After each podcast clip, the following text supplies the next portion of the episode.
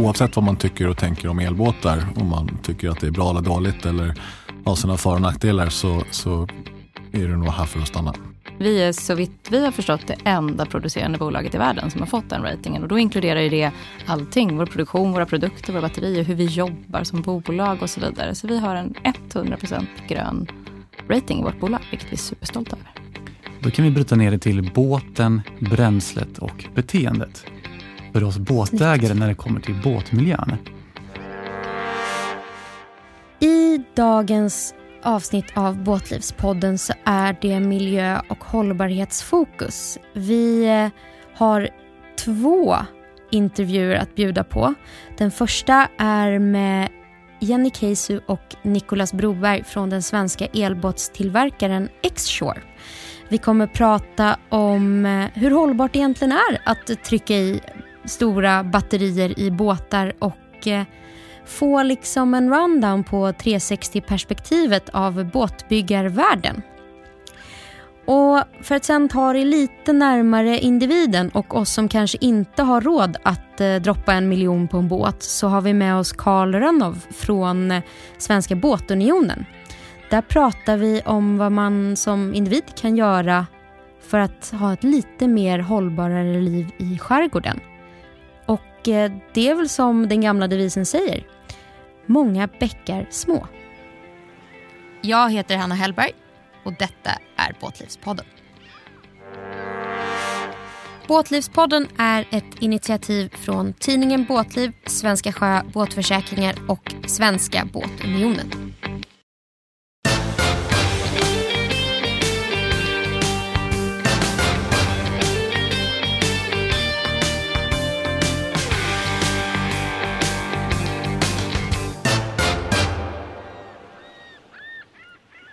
Lider ni av räckviddsångest? Nej, Inte ett jag kör elbil. Ja, och det funkar bra eller? Det funkar jättebra och jag tror att eh, jättemånga som eh, kommer från elbil eh, har eh, kommit över den här räckviddsångesttröskeln. Eh, man inser att man klarar alla sina behov ändå. Liksom. Jenny? Ja, Jag lider inte heller av räckviddsångest, men jag tror att man behöver titta på vad använder man någonting till? Jag tror att när elbilarna kom var det väldigt många som tänkte att men vad gör jag med min bil? Och det mesta är fram och tillbaka till jobbet och så behöver jag åka till landet på helgen och sen en gång per år åker jag upp till Åre och då vill jag att den ska klara det. Och det var ju ofta därför man sa, men eh, den klarar inte mina behov. Och där tror jag man behöver fundera på, vad är det typiska behovet? Och där är en väldigt stor skillnad om du tänker att du har en bil och så ska du köra norrut och så behöver du helt plötsligt stanna och plugga in någonstans efter motorvägen. Den infrastrukturen fanns inte. Vi har ju en stor fördel på båtsidan att det finns el överallt. Och de flesta använder sin båt så att man börjar på en brygga och sen så är man ute i några timmar och så kommer man tillbaka till samma brygga. Och så pluggar man in där. Då är det jätteenkelt och går alldeles utmärkt. Sen bygger man ju ut snabbladdning men man kanske inte ska utgå ifrån att man ska kunna åka en gång per år tur och tur Sandhamn och slippa ladda. För det klarar du inte. Du behöver ladda när du kommer till Sandhamn. Tydligt och bestämt. Och eh, det kanske är dags att prata om vem den här tydliga och bestämda rösten tillhör. Vi sitter här eh, med eh, Jenny och Nico från X-Shore. Kan inte ni eh, introducera er själva lite propert, för att jag inte gjorde det? Ja, men Jenny Case heter jag, VD på Xshore och har varit det sedan hösten 2019. Ursprungligen en bakgrund som affärsadvokat och riskkapitalist, som man kallar det för. Så jag har inte bakgrund i båtbranschen, men eh, bor på en ö ute i skärgården stora delar av året och är seglare i grunden. Så ingen eh, båtbakgrund men bor på en ö och seglar i grunden? Jag har ingen formell eh, jobbbåtbakgrund som då Nico har till exempel. Ah, snygg övergång där. Du är säker på att du inte var tv-ankare i tidigare liv? Det är jag väldigt säker på. Det hade jag inte mått bra av. Ja, eh, Nicolas Broberg heter jag. Jag är säljchef nu på Xshore. Jobbar med eh, ja, egentligen alla våra regioner globalt försäljningsmässigt och det är såklart här i Norden. Det är resten av Europa och eh, Nordamerika. Det är eh, väldigt mycket fokus på internationell försäljning för mig just nu. Min bakgrund är från eh, branschen, har väl varit hela mitt liv i princip i branschen tror jag, eh, i olika vändor. Senast som eh, vd för Arcona och Najad segelbåtar, Mm. innan jag kom hit. Spännande. Och för full transparens så har ju faktiskt Nico och jag varit kollegor på Arcona, ifall det låter otroligt familjärt här. Så vi säger det. Precis. Men Jenny, dig känner inte jag. Och jag känner ju till X-Shore, kanske till följd av mitt yrke. Men jag tänker för de lyssnare som inte gör det. Xshore, ge oss hisspitchen. Ja, men Xshore finns ju för att vi vill göra en skillnad. Vi vill att man ska kunna åka båt utan att släppa ut och skada naturen och människorna runt omkring. Och för att kunna göra det så behöver man ta bort ett antal bensin och dieseldrivna eh, båtar utifrån. Segelbåtarna gillar vi, men vi vill ha hållbara motorbåtar. Och för att kunna göra det behöver man skapa bättre produkter. De behöver vara lika, minst lika skulle jag vilja säga, lika bra, lika snygga, mycket, mycket bättre på UX, UI och hur du använder båten. Och sen så behöver de komma ner till en prisbild som motsvarar en vanlig båt. Det är det man behöver kunna göra för att ställa om och det är det vi fokuserar på. Ja, vi har ju eh, pratat friskt om liknelsen mellan både X-Shore, Candela och Tesla här i, i eh, podden tidigare. Och eh, Tesla släppte ju sin modell 3 som var lite mer konkurrenskraftigt prissatt. Och ni har ju faktiskt släppt en ny båt alldeles nyss. Visades den upp första gången i Cannes, eller? Ja, vi släppte den faktiskt första september här i ett stort ah. lanseringsevent vi hade på um, Annexet vid Annexet Globen. heter mm. Globen, mm, precis. Och det livesände vi. Så att vi hade faktiskt eh, lite drygt 10 000 personer som följde sändningen live från olika delar av världen. Vilket man ju ändå kan tycka är lite häftigt i båtbranschen. För det är ändå, det är ändå ett rätt stort event utifrån en båtlansering i Sverige. Jag kan bekräfta, det är verkligen ett stort lanseringsevent utifrån båtbranschen. Första september alltså. Och man kunde ju se den i Gustavsberg.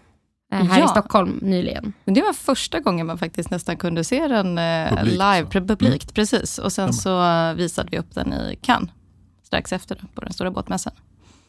Och för de som kanske inte såg den live, vill ni berätta lite om eh, X1 och ja, men, vad, är det för, vad är det för båt? X1 vänder sig till eh, en mycket, mycket bredare marknad och målgrupp som eh, egentligen eh, har en båt som eh, dagsutflykter eller för en, kanske en övernattning någon enstaka gång då och då. Eh, och framförallt en båt som är mycket, mycket lättare att ta sig från A till B inom vissa gränser naturligtvis. Då. Men eh, i skärgårdsmiljö eller mellan hamnar eller för weekends. Eh, kan man säga. Och framförallt så kommer det en båt som faktiskt är jämförbar med en helt vanlig eh, förbränningsmotorbåt i både pris och i räckvidd. Och jämförbar i räckvidd med en förbränningsmotorbåt, vad pratar vi för räckvidd då? då skulle jag säga att jag pratar om räckvidd hur man normalt sett använder båt. Pratar vi om eh, räckvidd på, som man kör någon gång då och då, det vill säga den där gången man kommer på att man körde långt, eller hur man faktiskt brukar använda sin båt, så har vi fokat på hur man faktiskt brukar använda sin båt. Kikar vi på användningsmönstret, den datan som finns idag från till exempel sådana båtdelningsplattformar som skapar eh, data så att säga, på alla användare som är ute, så ser vi att en eh, vanlig användning på båt är ungefär ja, 5 6 timmars användande på en dag.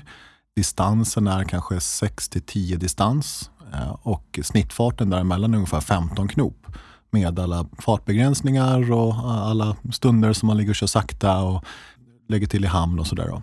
Eh, så att av den anledningen så, så passar ju vår båt helt perfekt in i, i det användningsmönstret. Okej, så det knyter tillbaka till det du sa om eh, man ska nog inte fokusera på den en gång om året man kör till Åre utan de alla gånger när man åker och handlar eller i, i båtfallet då kanske åker till Sjömacken och köper glass till ungarna. Ja, eller åker vi båtar som är utmärkt för vattensport. Eh, personligen, ska jag säga, när jag åker motorbåt, när vi inte seglar då, för då är det lite annat område ibland, men när vi åker motorbåt, mycket det vi gör är ju att vi åker till någon trevlig restaurang på kvällen kanske, och så är man där och ibland sover vi över i båten och ibland åker vi hem. Och så åker man ju som du säger och handlar, men sen är vi ofta ute och åker vattenskidor och wakeboard och sådär också. Då är det ju mycket start och stopp och sådär. Så jag skriver under på det Nico säger, man är ute någonstans två till fyra timmar i mixad hastighet. Mm.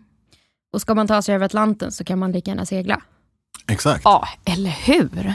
Ja, ja men det är, det är intressant för vi har pratat om det här med beteendemönster på sjön i sommar, för de har ju faktiskt förändrats. Ja, dels så är det väl den här klimatskammen som har gjort att det är inte lika snyggt att dra med sin 65 fots motorbåt eh, runt Norges kust eh, för att det är liksom förkastligt ur en miljösynpunkt. Men för oss normala människor så har det väl varit alldeles för dyrt.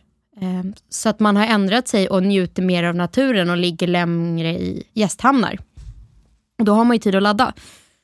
Hur lång tid tar det att ladda Det är lite spännande hur du frågar. Jag brukar säga att det tar ungefär en minut, för det är det det tar att klippa in den rakt i eh, pluggen, för det är det jag tänker på. Att jag kommer Ja. hem och då pluggar jag in den och det tar mig ungefär en minut. Så att för mig är det det det tar, för den laddar ju garanterat över natten. Ibland laddar den på en timme för att vi har snabbladdning. Men minimum så laddar den ju vart du än ligger över natten.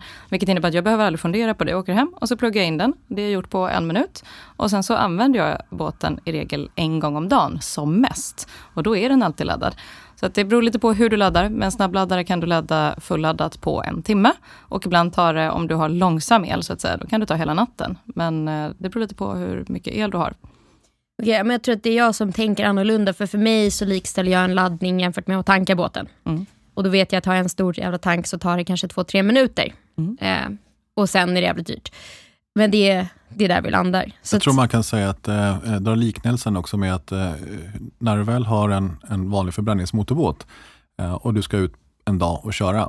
Det, det är väldigt få som liksom orkar sitta i, i 25-30 knop eller mer eh, i mer än en halvtimme kanske eh, åt gången. Det är liksom roligt första kvarten, sen så kan du bita ihop en kvart till. Men det är inte roligt för någon egentligen oftast att sitta i den här blåsten och ljudet och skumpandet så länge oftast. Sen ibland gör man ju det ändå, men, men det är ju för att man har ett, ja, något tydligt mål att åka till kanske.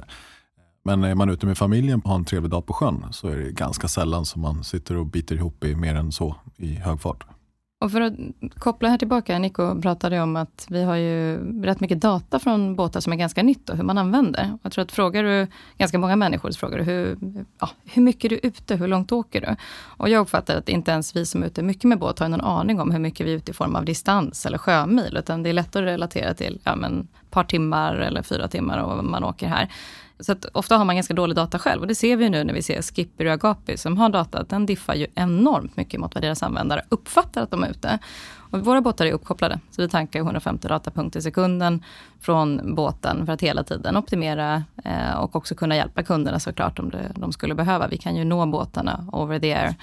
Men där, där ser vi också ett beteendeförändring i hur kunderna använder båten. För att på en vanlig motorbåt så har du otroligt högt ljudpåslag i form av motorerna. Så att om du är ute och åker lite snabbare, som Nico säger, då brukar det vara så. Man sätter sig ner, så kör man. Och vill man någonting, då knackar man föraren på axeln. Så att föraren stannar båten, stänger av motorn och så pratar man. Och så slår man på igen och så åker man. Och dessutom så har du ju avgaser och sådär, vilket man ju framförallt lider av om man sitter bak i båten. Och det har ju inte vi alls, utan det luktar ingenting, det är tyst hela tiden, vilket visar att resan blir liksom en del av målet på ett annat sätt. Så ofta våra kunder, de plockar med sig lite, eh, lite bubbel och lite snittar, de plockar med sig lite fika och så tycker man att resan är ganska trevlig. Så de gör ofta resan i lägre farter än vad de gjorde med sin tidigare motorbåt som man har bytt från. Eh, Så det är ett annat beteende vi ser också, som kanske inte kunderna har riktigt koll på, men vi ser det i vår data när vi tittar på det. blir det lite som att segla fast utan lutandet. Ja, lite så. Och eh, mer eh, raka fågelvägen istället för att kryssa sig fram. Ja, lite så. Ja. Och du kommer Eh. fram även om det inte är vind, bara en sån sak. Nej, exakt. Men nu har vi pratat om njutet, snittarna, att det tar en sekund att ladda. Men vad kostar det att få den här ljudlösa, trevliga upplevelsen? Om vi pratar X1. För vi sa att den var konkurrenskraftigt prissatt, men X1 hade utgångspris på 1 250 eh, idag. Så det är en miljon plus moms kan man säga. Eh, eller det vi marknadsför internationellt. Så. Men här i Sverige så blir det 1 250 och eh, det ger ett antal olika val, tillval som man kan eh, lägga till beroende på vilken taklösning man vill ha. Eh, vilken prestanda man vill ha och även då om hur mycket man tänkt använda sovutrymmet till att faktiskt sova eller förvaring och hur mycket inredning man vill ha i det och så vidare. Så att jämfört mot andra båtar så ligger vi i väldigt jämförbart redan nu. Och kikar man på en eh, sån TCO-kalkyl som är Total Cost Ownership så eh, kan man se att redan efter fem år ungefär så kommer man vara eh, i kapp en, en förbränningsbåt. okej, baserat på någon slags standardanvändande enligt den datan som ni har fått och räknat på alltså. Inte enligt vår egen data då, utan det här är genomsnittligt båtåkande i Sverige. Sen om det är Båtunionen eller någon annan organisation som ligger bakom den datan ska jag låta vara osagt, men det är genomsnittligt åkande i Sverige. Jag tror att det är kanske 50 timmars användning per Något i den säsong. Mm. Det är beräknat på. Sånt där. Så om man använder båten mer än 50 timmar så... eh, Bara den det snabbare. Precis. Intressant, men eh, du sa någonting om inredning. Hur stor är båten? Båten är 6,5 meter lång. Okej. Eh, Den har eh, fem bekväma sittplatser i, i själva sittbrunnen. Mm. Eh, Och man kan, om man har fullt inredd i, i, i stäven, eller i hytten menar jag, eh, sova ja, i alla fall tre personer i själva hytten och även solbädden bak går att bädda då, så man får två fullängdskojor där också. Så då har man någon slags kapell och så blir det... Precis. Okej, så det är ändå, funkar ändå som en weekendbåt? Mer eller mindre? Ja, absolut. absolut. Och det, det är inte, eh, det, om man ser på global marknad så är det väldigt ovanligt att man faktiskt har eh, camping eller sover eller bor i båten så mycket i, i ja, ens större båtar än så här. Eh, så, så där kommer vi ha väldigt eh, olika marknader att, att eh, visa oss mot och, och hur man kommer använda båten. Och användningsmönstret kommer se väldigt olika ut på ja, olika delar i USA eller Sydeuropa eller i Norden för den delen. Så här i Norden så pratar vi ju mer om campingdelen, det vill säga att man åker ut och kanske bor en natt eller två i båten på det här sättet. Och då har vi i, i, i den här båten då så finns det ju till exempel en kylbox som man kan använda och även en liten porta potty som man också har som en toalett i kabinen. Då. Vi svenskar har ett extremt speciellt eh, båtbeteende får man ändå säga och det är ju kanske mer av en folksport, eh, båtande, än vad det är globalt. Så om vi då blickar globalt, du säger att marknadsföringspitchen blir annorlunda, men vilka länder är det som är mest intressanta för er?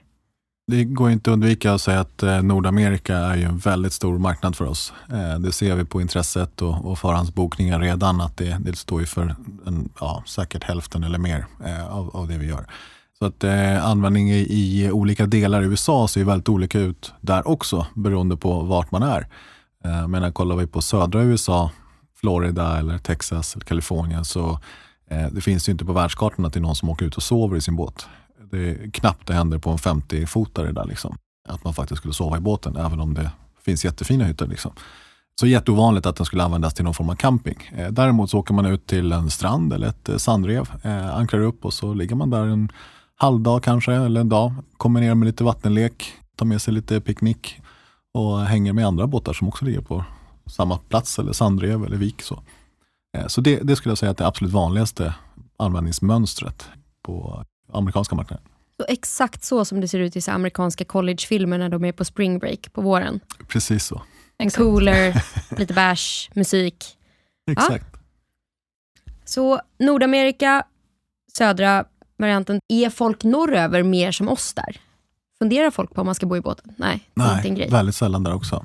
Eh, det, det, det händer kanske någon enstaka gång mer där, men eh, eh, det är ungefär samma användningsmönster på just campingdelen av det hela. Däremot så är det mera vattensport, vattenlek, wakeboard och, och vattenskidor och ring och sådana saker på insjöarna. Och om man ändå ska åka med vattenring och så efter, då måste den ju gå ja, men hyfsat fort ändå. Hur, hur, hur fort kan man åka? Hur fort går den? Eh, Den går i 30 knop max. Ja. Man eh, får 25 knop i standard. Ja. Eh, väljer man ett performancepaket eller premium så kommer den låsas upp så att man kan göra 30 knop och att man också får full acceleration. Så tar man den basvarianten så kommer man få 25 knop och en eh, acceleration som motsvarar ungefär en vanlig eh, förbränningsbåt kan man säga. Kikar man på eh, performance eller premium så får man ju den här ja, Tesla-känslan nästan när man från, går från 0 till 100 med riktigt, riktigt bra acceleration. Och det är ju super för till exempel wakeboard eller vattenskidåkning när man kommer upp jättefort. Så båten är alltså typ chippad, alltså som svenska, eller många bilar är låsta vid 250 km i timmen. Ni har valt att låsa den vid 25 knop. Ja, så kan man se det. Det är också så att det, det vissa system och sådär eh, påverkas lite olika när man faktiskt eh, har högre hastighet helt enkelt. Eh, så, så det kommer lite olika konfigurationer eh, för hur man ska kunna använda den i, i ja, snabbare fart eller lägre fart och så vidare. För väldigt många så, så känner man ju kanske att jag kommer aldrig åka i 30 knop, vad ska jag med det till? Liksom? Så, så därför så finns eh, det som tillåt. Okej.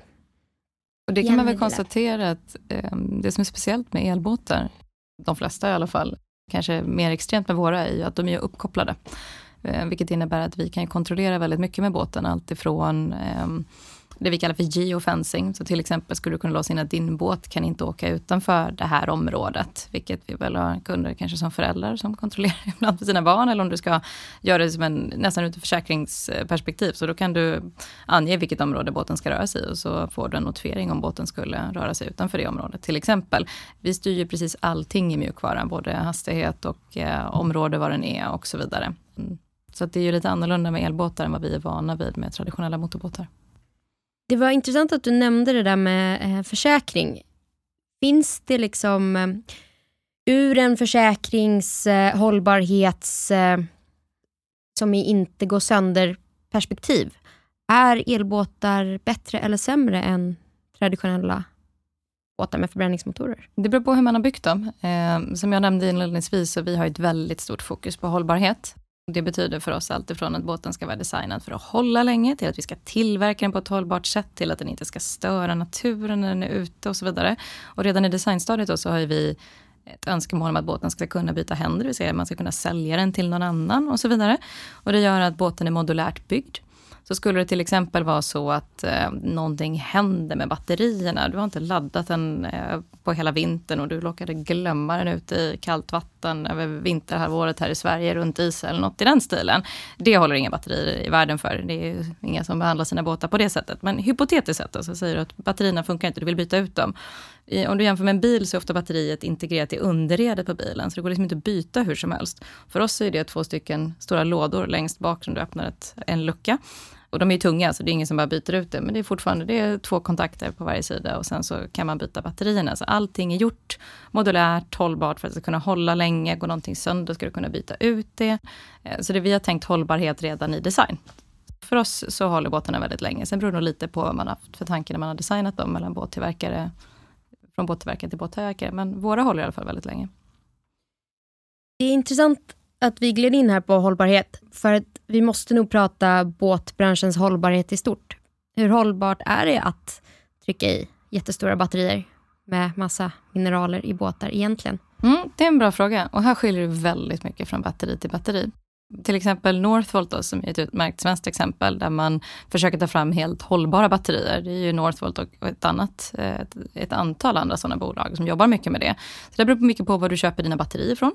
Och den största saken för dem är ju, visst mineraler är en sak, men en väldigt stor sak är hur vad är det för el du har haft tillgång till när du har gjort batterierna? Och har du tillverkat batterier med smutsig el, alltså kolkraft och liknande, då bygger du in ett avtryck som du aldrig kommer att kunna rätta till. För då är så otroligt stort avtryck i batterierna. Nu är det ju så att Northvolt använder ju ren el när de tillverkar. Det gör också våra leverantörer, Chrysler Electric. Det är ett eh, Österrikiskt bolag. Så, ja, österrikiskt köper vi från. Så vi köper då inte kanske kinesiska batterier. Det finns stor risk att de har använt kolkraft i samband med att man har gjort dem. Så vi köper så hållbara batterier som det finns på marknaden idag. Vilket har kommit väldigt långt. Men det ska man inte sticka under stol med att batterierna är fortfarande vårt största avtryck i båten. Eh, och där jobbar vi väldigt nära våra batterileverantörer med att eh, spårbarhet hela vägen ut i kedjan då, för att se till att de blir så pass hållbara som det bara, bara går. Men all teknik som kommer nu är det ju väldigt mycket så att ja, men det är bättre än det befintliga. Det är inte riktigt 100% hållbart än. Och det jobbar man ju väldigt mycket på att se till. För det finns ju absolut ingenting som är hållbart med det gamla sättet vi har jobbat på. Olja, gas finns ju ingenting, det måste vi bort från. Och det finns en liten väg kvar att gå på att få 100% hållbara batterier. Eh, och det jobbar ju inte bara Northvolt och våra batteritillverkare Chrysler Electric, men ett antal bolag på att göra. Och där är vi en stor del i det arbetet tillsammans med dem. Det, det gäller själva batteriet bara. Det finns ju ett antal saker till som eh, kommer till här och kompositen är ju en del till mm. exempel. Mm. Jag tror att alla som har varit inne och sett en båtproduktion eh, har ju fått antingen mask eller eh, blivit svimfärdiga efter att man kommit ut. För att det luktar ju otroligt starkt från, eh, från lösningsmedel och styrenångor och så vidare. Och även den, den mest ja, den renaste tillverkningssätten som finns idag eh, innebär ju trots allt öppen hantering av väldigt mycket styren och plast eller vinylester eller epoxy. Eh, vilket ger gaser eh, helt enkelt. Så att, eh, det är ju eh, väldigt mycket som, som spills ut i atmosfären bara i avlösningsmedel eh, av en, en, det som hittills har ansetts som ganska ren och hållbar kompositproduktion. Eh, kikar vi på den produktionen som vi nu har i vår fabrik, eh, som eh, faktiskt fick ut första skrovet ur form förra veckan, va? Ja. görs helt utsläppsfritt. Det finns inga lösningsmedel alls inblandat i det. Och det görs i, helt prepreg-material, då, så, vilket innebär att man lägger färdigväten duk, eller väv kan man säga, i formen och sen så kör man in hela formen i en stor ugn som gör att det härdar i värme istället. Så att, eh, därav inga utsläpp av eh, styrenprodukter eller andra lösningsmedel eh, i, i själva tillverkningsprocessen. Det gör jättemycket i, i hållbarhetstänket också. Speciellt om man ser till, till det personliga, alla som jobbar med det, som, som far illa idag utan att kanske förstå det själva. Och sen måste jag få lägga till en sak, för det, det finns ju någonting som vi är ganska stolta över. Eh, och det är ju att vi har av oberoende revisorer blivit utsedda till att vi är 100% mörkgrön inom ramen för Ciceros rating. Och om man är 100% mörkgrön, det är den högsta ratingen du kan få. Då tänker du på hållbara solceller och sådana saker. Alltså verkligen framtidens hållbara bolag. Vi är så vitt vi har förstått det enda producerande bolaget i världen som har fått den ratingen. Och då inkluderar ju det allting. Vår produktion, våra produkter, våra batterier, hur vi jobbar som bolag och så vidare. Så vi har en 100% grön rating i vårt bolag, vilket vi är superstolta över. Och bara för att återkoppla till det du sa Nico, för att vi inte ska släppa det helt. Eh, du pratar om prepreg och epoxy. Alternativet till det är väl att man liksom tar själva plastmassan och slaskar på fibrerna. Ja, precis. Man kan säga att eh, alla sådana eh, extra moduler eller när man eh, sätter ihop flera olika form, eller förlåt, produkter utifrån formarna in till en produkt och så vidare. Allt sånt görs ju idag med öppen hantering, det vill säga att man handslaskar ihop och rollar och, och det luktar och det stänker och det är smutsigt. Liksom. Så i, i vårt fall så dels så labbar vi naturligtvis mycket med olika fibersorter i, i själva skrov och däck och moduler.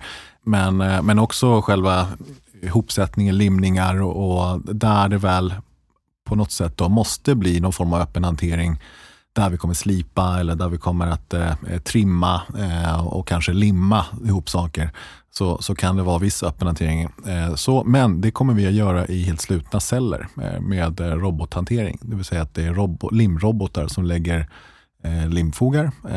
det är robotar som sammanfogar, som sätter ihop delarna och det görs i helt slutna utrymmen där inte en människa behöver stå bredvid. Liksom. Vi människor övervakar på behörigt avstånd och bara liksom håller koll på processen. Precis. Precis. Och sen vädrar du ut de här cellerna och rensar luften så att det vädras ut med aktiva filter innan någon går in i dem. Värsta framtidsfabriken ju, låter det som. Ja, verkligen. Eh, utifrån mina år i branschen så har jag nog aldrig ens hört talas om något liknande faktiskt. Eh, och det här är ju jättehäftigt. Och det, det innebär också att i, i fabrikens uppbyggnadsfas som vi har varit i här och fortfarande är i i någon mån, så har det varit väldigt mycket mer fokus på eh, processoperatörer och erfarenheter från linjeproduktion ifrån ja, flygindustri, Scania lastbilars industri och, och ja, snarare än båtbyggare som liksom har stått med, eh, med egen kompetens och, och egen eh, eget hantverk har snagdat ihop båtarna så att säga. Så här, här görs det ju mer i en, en ska säga, eh, mer klinisk miljö. Eh, kan man säga. Bara själva monteringslinan vi har är ju väldigt unik i sig också. Där vi har ett conveyorband i princip så att du har ungefär tre timmar på dig att göra din, din station. Och när du är klar så kliver du ur skrovet, trycker på en knapp, så kommer en liten vagn och hämtar båten och flyttar den till nästa station. Och så görs nästa moment då i nästa station. Så. Och på så sätt så blir det ett, ett eh, löpande band kan man säga. Det är ju ganska långt ifrån den eh, båtproduktion jag tror många tänker sig när man tänker båtbyggare och kanske så ser man någon så träbåt framför sig. Vi har pratat väldigt mycket om X-Shores, eller väldigt mycket, vi har, vi har rört vid X-Shores historia och nya båten, men framåt, om vi liksom får sia lite i branschen. Vad tror ni är båtbranschens framtid? Eh, om jag tar ett steg tillbaka och gör lite wider svep, så kanske Nico som är otroligt kunnig i branschen kan göra en mer detaljerad kommentar. Eh, men det jag tror är ju att nu börjar det gå upp för folk hur smutsig båtbranschen är. Vi pratar mycket om flygskam senaste åren i Sverige och då har man inte förstått att svenska fritidsbåtarna på en sommar släpper ut ungefär lika mycket som inrikesflyget gör på ett helt år. Och det är alltså innan covid, det vill säga när vi flög ganska mycket inrikes. Det är ju mindre nu. Och där tror jag att man som privatperson ofta går fel och tänker att men en båt är ungefär som en bil. Och problemet är att en fritidsbåt släpper ut ungefär fyra gånger så mycket som en bil. Så ska du köra båt en sommar, det är som att köra bil i nästan fyra år. Och här har man liksom inte riktigt kopplat hur otroligt stor bov båtbranschen är på koldioxidutsläppen. Nico kommenterade att man släpper ut styren, som är en cancerogent ämne, när man gör skroven. Och sen så det sista är ju det man kallar för noise pollution. Alltså motorerna river ju upp och har ett enormt eh, högt oljud. Både för människor, det är ungefär som att stå på landningsbanan med ett flygplan. Eh, och det ska man ju inte göra, begriper man ju, men samtidigt sitter man i den där båten. Och sen så blir det ju så att eh, det är otroligt jobbigt för fiskar och djur som lever under vattnet, eftersom djur transporteras så långt under och längs med vattenytan. Så många har väl sett de här bilderna på valar som kommer upp på stranden, och man förstår inte varför. Och sen börjar man nu förstå att det, samt anledningen till att ungefär, jag tror att det är en jättehög siffra, det är 90 procent eller något sånt där av alla färskvattenfiskar just nu utrotningshotade. Det är ju på grund av så kallad noise pollution. Och ska man lyssnar på FN, alltså United Nations, så säger de att om människan överlever eller inte, det kommer att bero på om haven överlever. Eh, och det tror jag att man kommer att ha ett ökat fokus på. Vi har problem med färskvatten.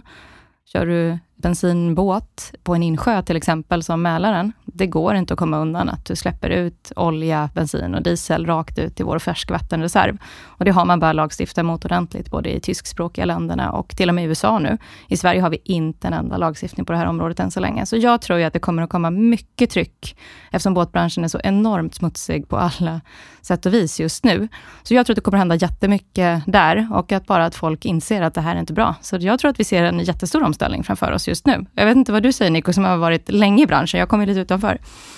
Nej, men det, det är såklart, eh, det gör ju lite ont att, att få höra det här varje gång. För man både har och faktiskt åker eh, med fossilbåtar, ibland själv också för den delen, fortfarande, vilket är eh, kännbart när man, när man vet om de här sakerna. Jag hörde någonting från en fiskodling i Norge, i någon av fjordarna, så pratades det om att fiskarna slutar äta i ungefär tio minuter efter att en, båt, en motorbåt har kört förbi. Vilket innebär att det, det, under säsong så blir det några motorbåtar som kör förbi.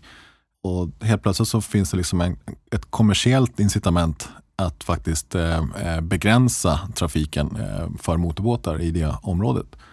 Men då skulle vi ta det i stort då, eh, så, så säger det sig självt eh, hur Stockholms skärgård till exempel, eller skärgårdarna överhuvudtaget runt eh, Östersjön och säkert på andra ställen också eh, påverkas av det här eftersom det är så pass mycket trafik. Liksom.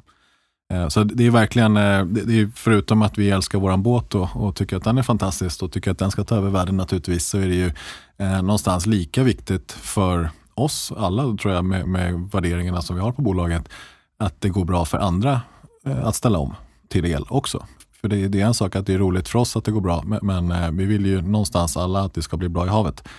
Och eh, jätteviktigt för vår del att både kollegor och konkurrenter också jobbar med samma sak. För går det bra för andra att ställa om till el och bli framgångsrika på det så kommer det gå bra för oss också. Ja, om man får spela lite djävulens advokat så kommer det nog inte att missgynna infrastrukturen som kommer krävas för att era båtar ska kunna färdas i skärgården. Så att jag tror att det är positivt och jag tror att det är det vi har sett i bilbranschen också, att alla gynnas av att elbilar blir mer normaliserat. Så att det är kanske är det vi ska hoppas på, normaliserad eldrift på sjön. Ja, alltså jag tror att för oss som har, har sprungit på, på den här bollen ett tag eh, så blir det så självklart med eh, elektrifieringen till sjöss också. Eh, jag menar, ingen i princip ingen. Om man inte jobbar med sjötransporter så måste ingen ha en båt. Liksom. Eh, ingen måste köra motorbåt. Eh, vilket gör det ganska lätt egentligen för lagstiftare eller den, den som nu sätter begränsningar att faktiskt ställa de här kraven på att okej, okay, ska man åka båt så får man nog göra det hållbart i alla fall. Så att det, oavsett vad man tycker och tänker om elbåtar, om man tycker att det är bra eller dåligt eller har sina för och nackdelar så, så är det nog här för att stanna eh, det, det tror jag att alla köper in på.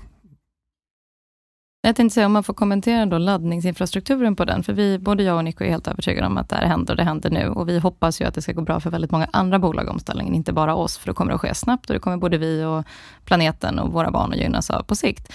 Och det är som vi pratade inledningsvis, det finns ju en basal infrastruktur som räcker alldeles utmärkt för hur de flesta använder sin båt. Men om man då vill göra de här extremfallen, man vill åka den här lite längre och så, så behöver man ju lite mer snabbladdare. Och det byggs ju ut ganska snabbt nu ändå för tre år sedan när Nick och jag började med det här, då fanns det inte en snabbladdare någonstans. Nu byggs det snabbladdningskorridorer från Göteborg över till eh, Oslo. Eh, och vi ser att jag tror att det är 16 punkter eller något sånt där man har beräknat att man behöver i Stockholms skärgård för att täcka in precis hela skärgården, så du kan bränna bäst hur du vill åt alla håll och kanter. Och där är det ju Aqua Superpower, ett bolag som vi samarbetar mycket med, som, som bygger ut just nu i Stockholm. Jag tror att de har tänkt sig att bygga de ska göra en ring runt Stockholms skärgård egentligen, med några punkter i mitten. Och de beräknar att de ska ha hela halvcirkeln gjord redan till nästa sommar. Så det här sker ju snabbt nu och då behöver du inte ha någon räckviddsångest alls för att komma tillbaka det vi började prata med. Och äh, Det känns fel att tillägga någonting på det där, för det var en väldigt bra slutkläm. Det jag däremot ska säga är att det var fantastiskt att få er här. Och vi ska ju faktiskt prata med Karl Rönnov nu i nästa intervju om just båtmiljön. Så det blir liksom en perfekt övergång. Tack för att ni kom hit. Perfekt. Tusen tack. tack.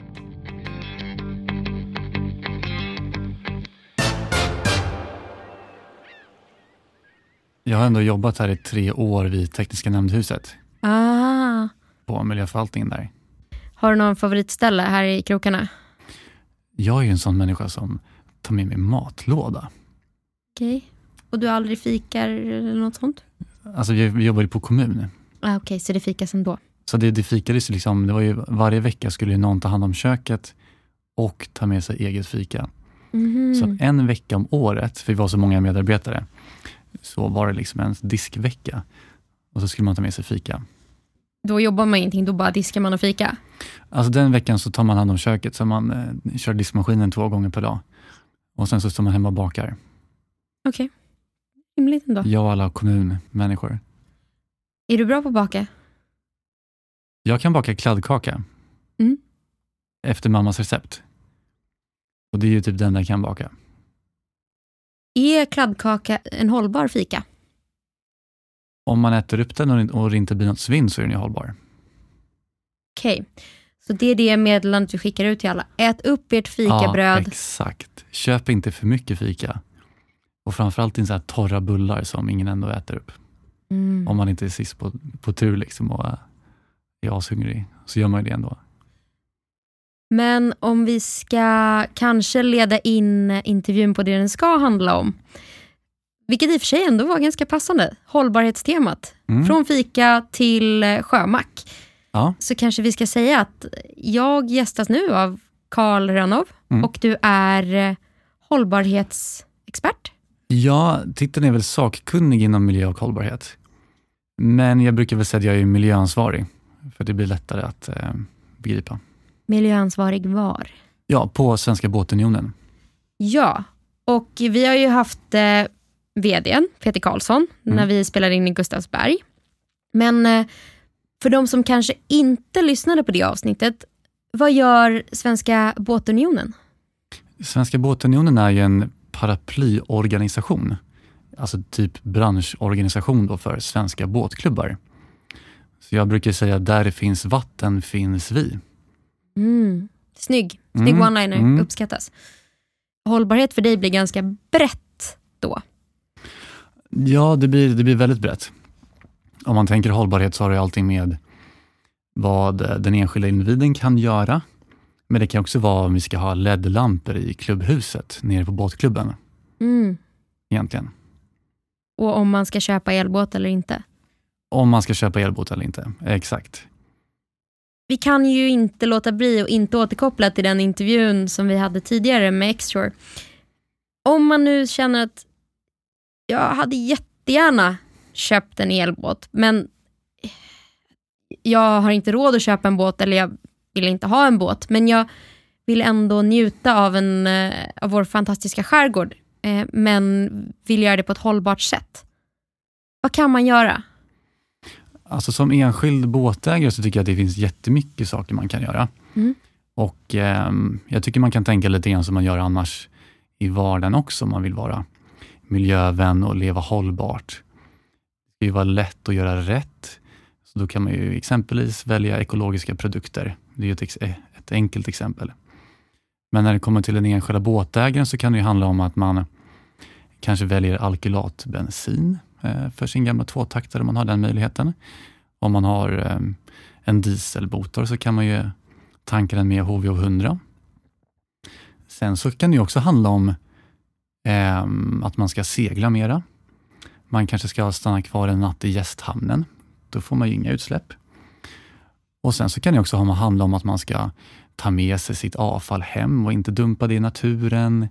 Man kanske ska ta med sig en, en hink med lock när man är ute och seglar så att man inte dumpar sitt avfall i sjön. Så Det finns ju massa små saker man kan tänka på också.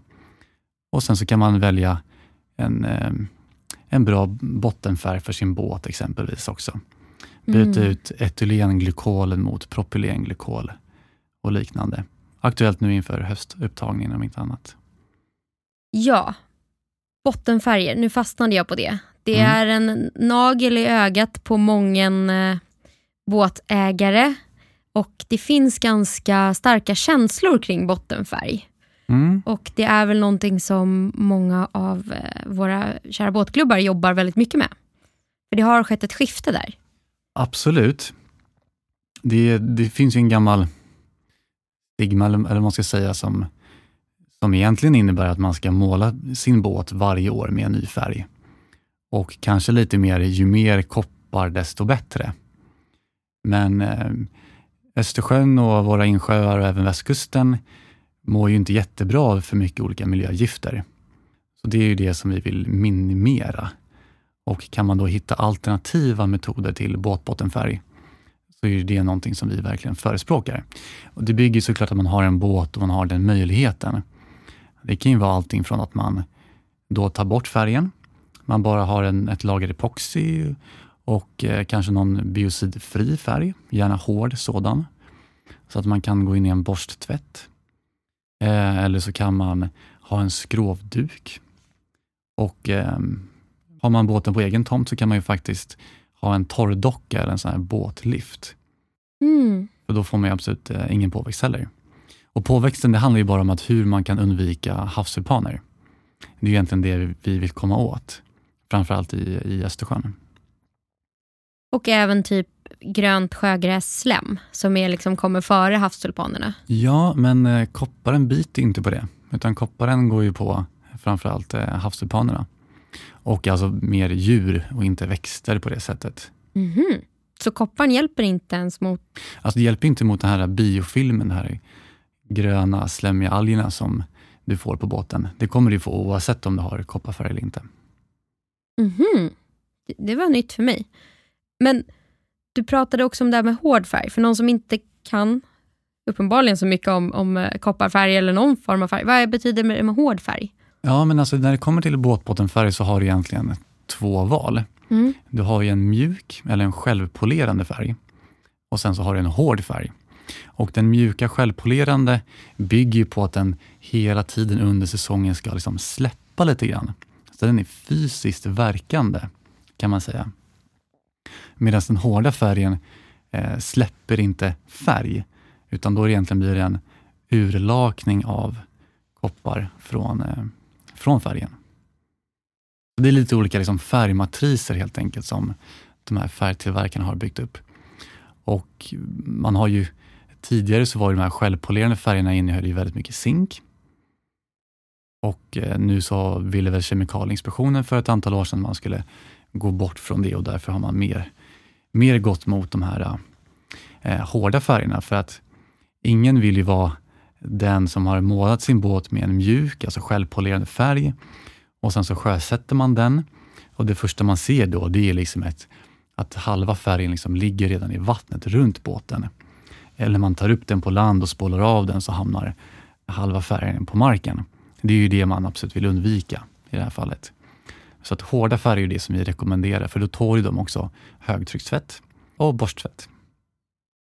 Men de är ändå inte riktigt 100% bra för miljön. Nej, kopparn är ju fortfarande en, ett gift som man egentligen applicerar i färgen på båten för att just motverka havstulpanerna.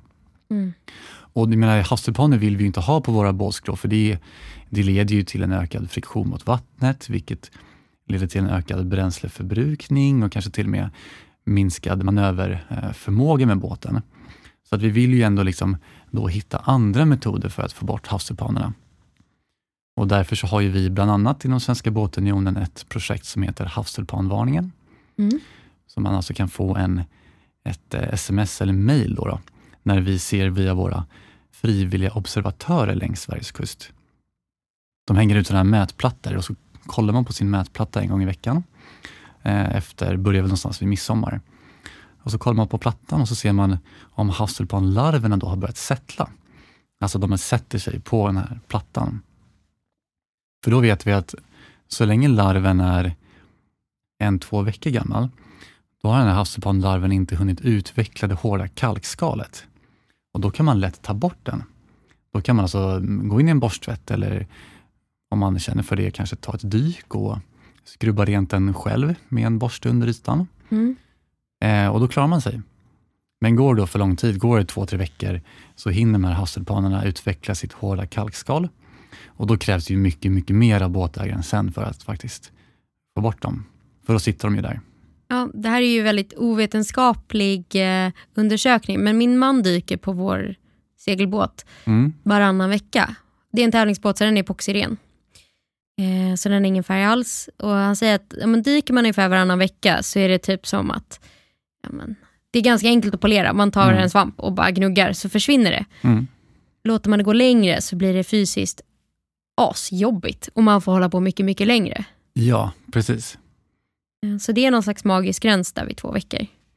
Ja, alltså två till tre veckor eh, maximalt Mm. ska man ju underhålla skrovet. Men så sagt, havstulpanerna sätter då oftast en gång per eh, säsong i Östersjön. Ja, Eventuellt två gånger.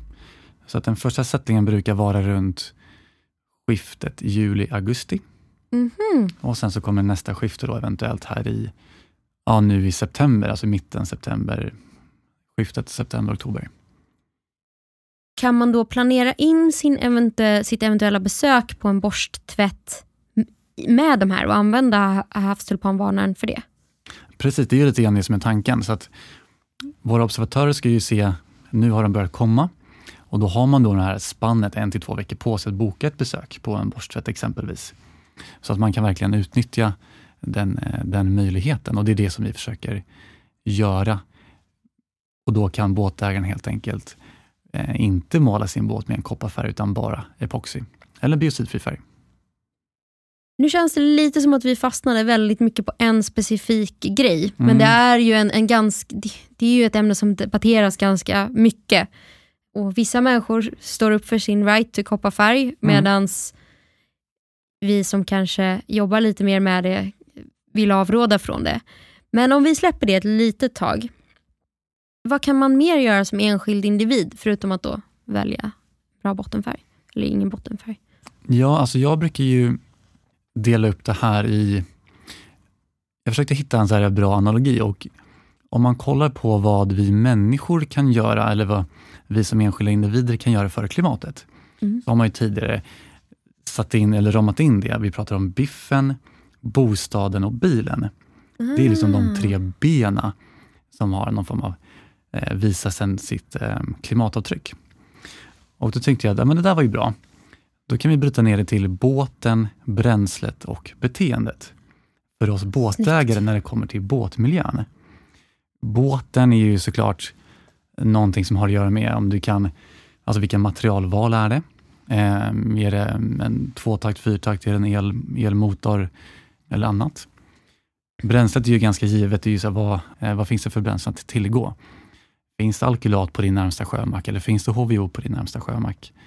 Eh, och hur går utvecklingen där och när kommer vi börja med elmotorer? Sen så kommer vi ner till det mer intressanta då, det är ju beteendet. Där kan vi, vi faktiskt styra vilken, eh, vilken båt köper du? Motorbåt eller segelbåt? Vilken motor köper du? Vilken bottenfärg använder du? Hur ankrar du exempelvis? Hur eh, avfallssorterar du? Eh, Så det finns ju massa saker i beteendet där som är det, det viktiga egentligen och det är där vi har en möjlighet att påverka som eh, enskilda båtägare. Mhm. Det finns ju en, en debatt, om vi pratar biffen då, Mm. där många förespråkar en plantbaserad kost för att den har ett mindre, en mindre klimatpåverkan. Och så kommer man där och så säger man, men jag vill ju ändå äta min biff. Mm. Men om man väljer bort biffen tre dagar i veckan, eller om man väljer att köra lite kortare med båten, så blir det ändå men liksom en liten positiv effekt. Det blir lite bättre. Och om alla gjorde lite bättre, så borde det göra en, många bäckar små. Ett, ett Ja, B. men verkligen. Och det, det, det har gjorts beräkningar som visar att fritidsbåtarna släpper ut 177 000 ton koldioxid. Vilket är då 0,3 procent av Sveriges totala koldioxidutsläpp. Så att även om fritidsbåtslivet står för en relativt liten andel, om man kollar liksom ur, ur ren klimat, vilket vi måste skilja från miljö, så äh, finns det ju fortfarande förbättringspotential för oss. Att äh, gå över till mer biobaserade drivmedel och äh, ja, el helt enkelt. Ja, för det är väl så också att det finns ju vissa saker som är svåra att undvika. Så vi måste ju äta, så vår Mm. mat kommer att, att ha en klimatpåverkan. Vi måste ju faktiskt inte åka båt egentligen. De flesta av oss måste ju inte det, utan det är ju någonting som man gör som ett rent nöje. Mm. Och Jag tänker så här, det är alltså precis som man i vardagen, om man kan välja en ekologisk produkt, så kanske man mår bra om man gör det. Och Det viktiga är ju att man inte gör allt på en gång. Det tror jag liksom är en för brant backe att bestiga. Men kan vi börja med de små sakerna och utifrån ens egna förutsättningar. Exempelvis då kanske ta segelbåten på semestern istället för motorbåten, om man har den möjligheten. Då tror jag tror att i slutändan så kommer det liksom eh, verkligen ge den här eh, stora effekten. Både för alltså, klimatet men också för, för miljön. Ja, och sen Säg att man då kanske inte har en segelbåt i sin närhet. Är det i båtbranschen som i eh, biltrafiken att det är bättre att åka kollektivt? Är det ett miljömässigt sett bättre alternativ att åka skärgårdsbåt ut till våra öar?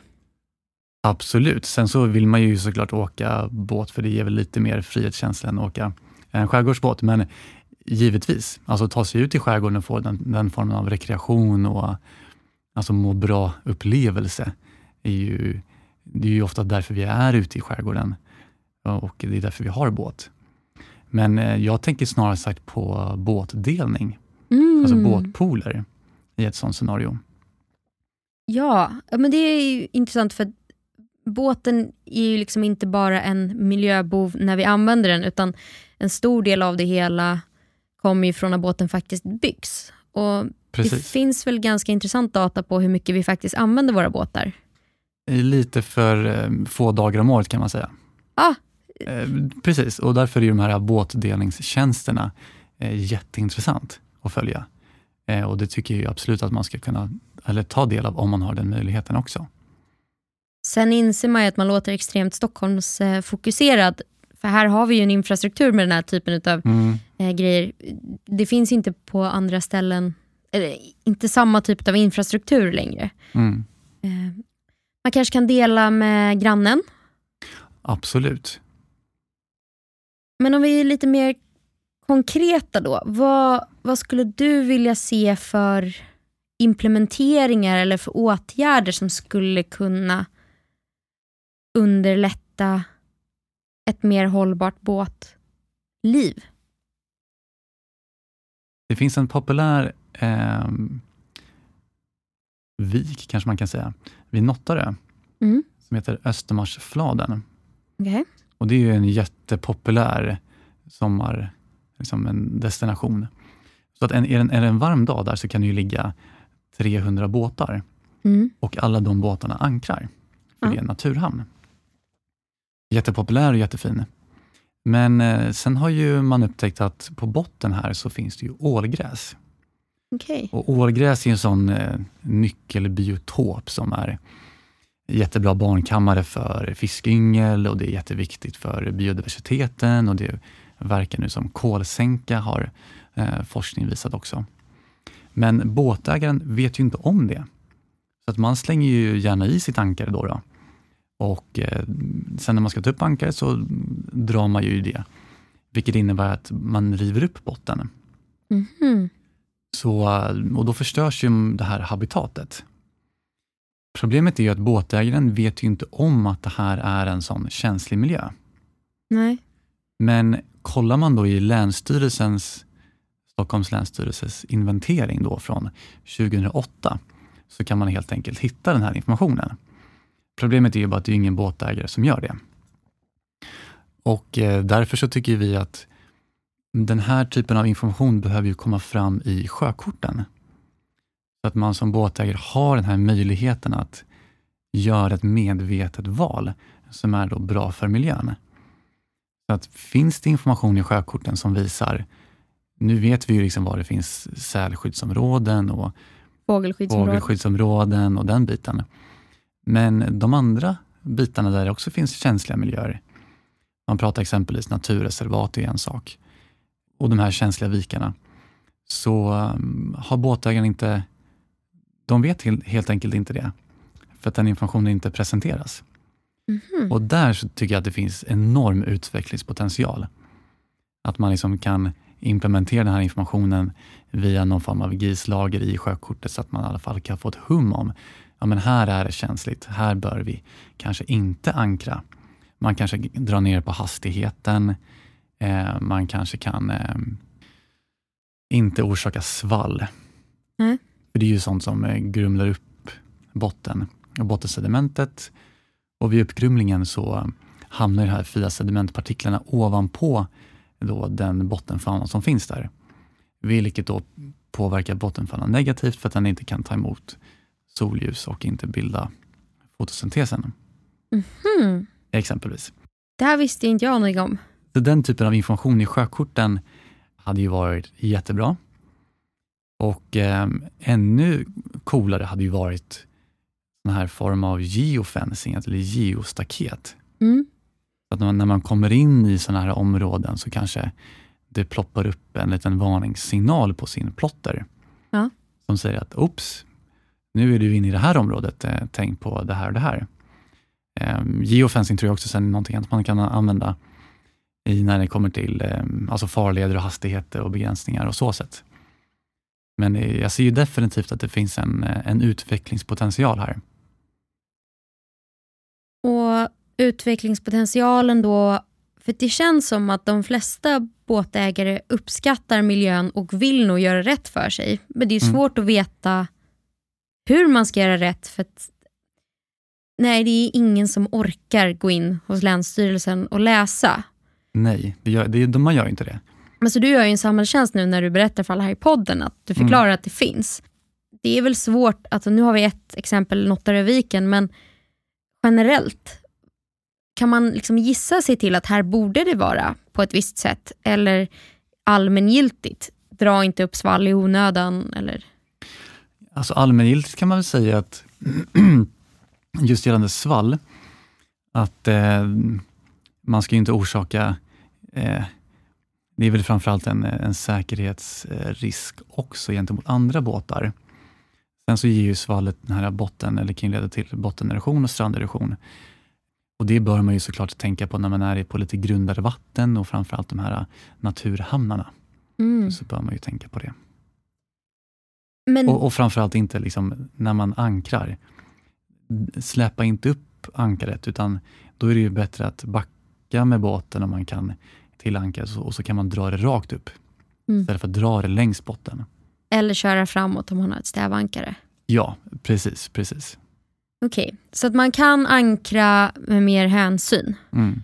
Skulle man också kunna, om man är ute med sina kompisar och de har en båt, hänga två båtar på ett ankare? Eller? Absolut, alltså ju, ju mindre påverkan vi har på, på framförallt, framförallt de här grunda känsliga områdena, desto bättre. För det är ju där liksom själva, om det är en lekkammare för fisk och ynglar, yngel och eh, liknande, så är det där vårt artrika liv skapas. Och det är ju det som vi vill, eh, vi vill värna om. Bevara den biologiska mångfalden. Ja, precis.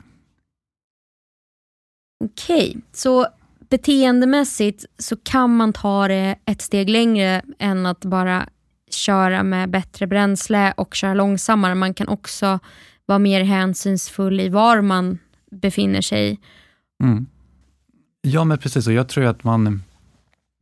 Alltså det, vi pratar ju mycket eco-driving exempelvis. Mm. Att hela den biten, hur man ska lasta en båt rätt och köra i optimal fart för den, för den båtens eh, kapacitet, bidrar ju till mindre svall, Mm. vilket är då eh, positivt. Och man, kör man eco-driving så drar man också mindre bränsle. Mm. Så själva eco-driving är ju jätteviktigt och det är ju någon form av utbildningsvariant. Mm. Sen det här med livet under ytan är ju någonting som jag tycker borde inkluderas i allemansrättsbegreppet. Mm. För att eh, allemansrätten är ju unik i Sverige och de flesta känner ju till den. Att vi har den här möjligheten att liksom vara ute i skog och natur och verkligen ta del av det, med vissa begränsningar såklart. Liksom se men inte röra och inte förstöra. Man ska inte elda på bergklippor och man ska inte bryta kvistar och man ska inte gräva upp fridlysta blommor. Tänk om vi kunde utvidga allemansrättsbegreppet till att också omfatta livet under ytan och att man tar mer hänsyn då till livet under ytan genom en sådan insats. Det tror jag också hade varit någonting väldigt spännande. Väldigt spännande. Mm. Okej. Ponera nu att man lyssnar på det här och man, man är såld på konceptet att bli mer hållbar. Mm. Var kan man hitta mer information om man vill grotta ner sig i det här? Mm, absolut. Svenska båtunionen har ju tagit fram en enskild hemsida som faktiskt heter båtmiljö.se. Bra eh, hemsidaadress. Ja, och på den här hemsidan så har vi försökt eh, lägga fram all information som man kan tänka sig. Så det finns information om allemansrätten, om alternativa metoder till båtbottenfärg. Det finns information om eh, drivmedel, om eco-driving, eh, men också exempelvis om man hur, eh, eller hur man kan eh, skrapa och sanera sin båt på ett så pass miljövänligt sätt som eh, myndigheterna rekommenderar. Så att, eh, definitivt ett slag för båtmiljö.se. Okej. Ja, där har vi det. Mm. Var lite snällare mot naturen, utbilda dig själv och eh, tänk på att eh, många bäckar små Absolut, många bäckar små. Alla kan göra någonting. å. Alla kan göra någonting.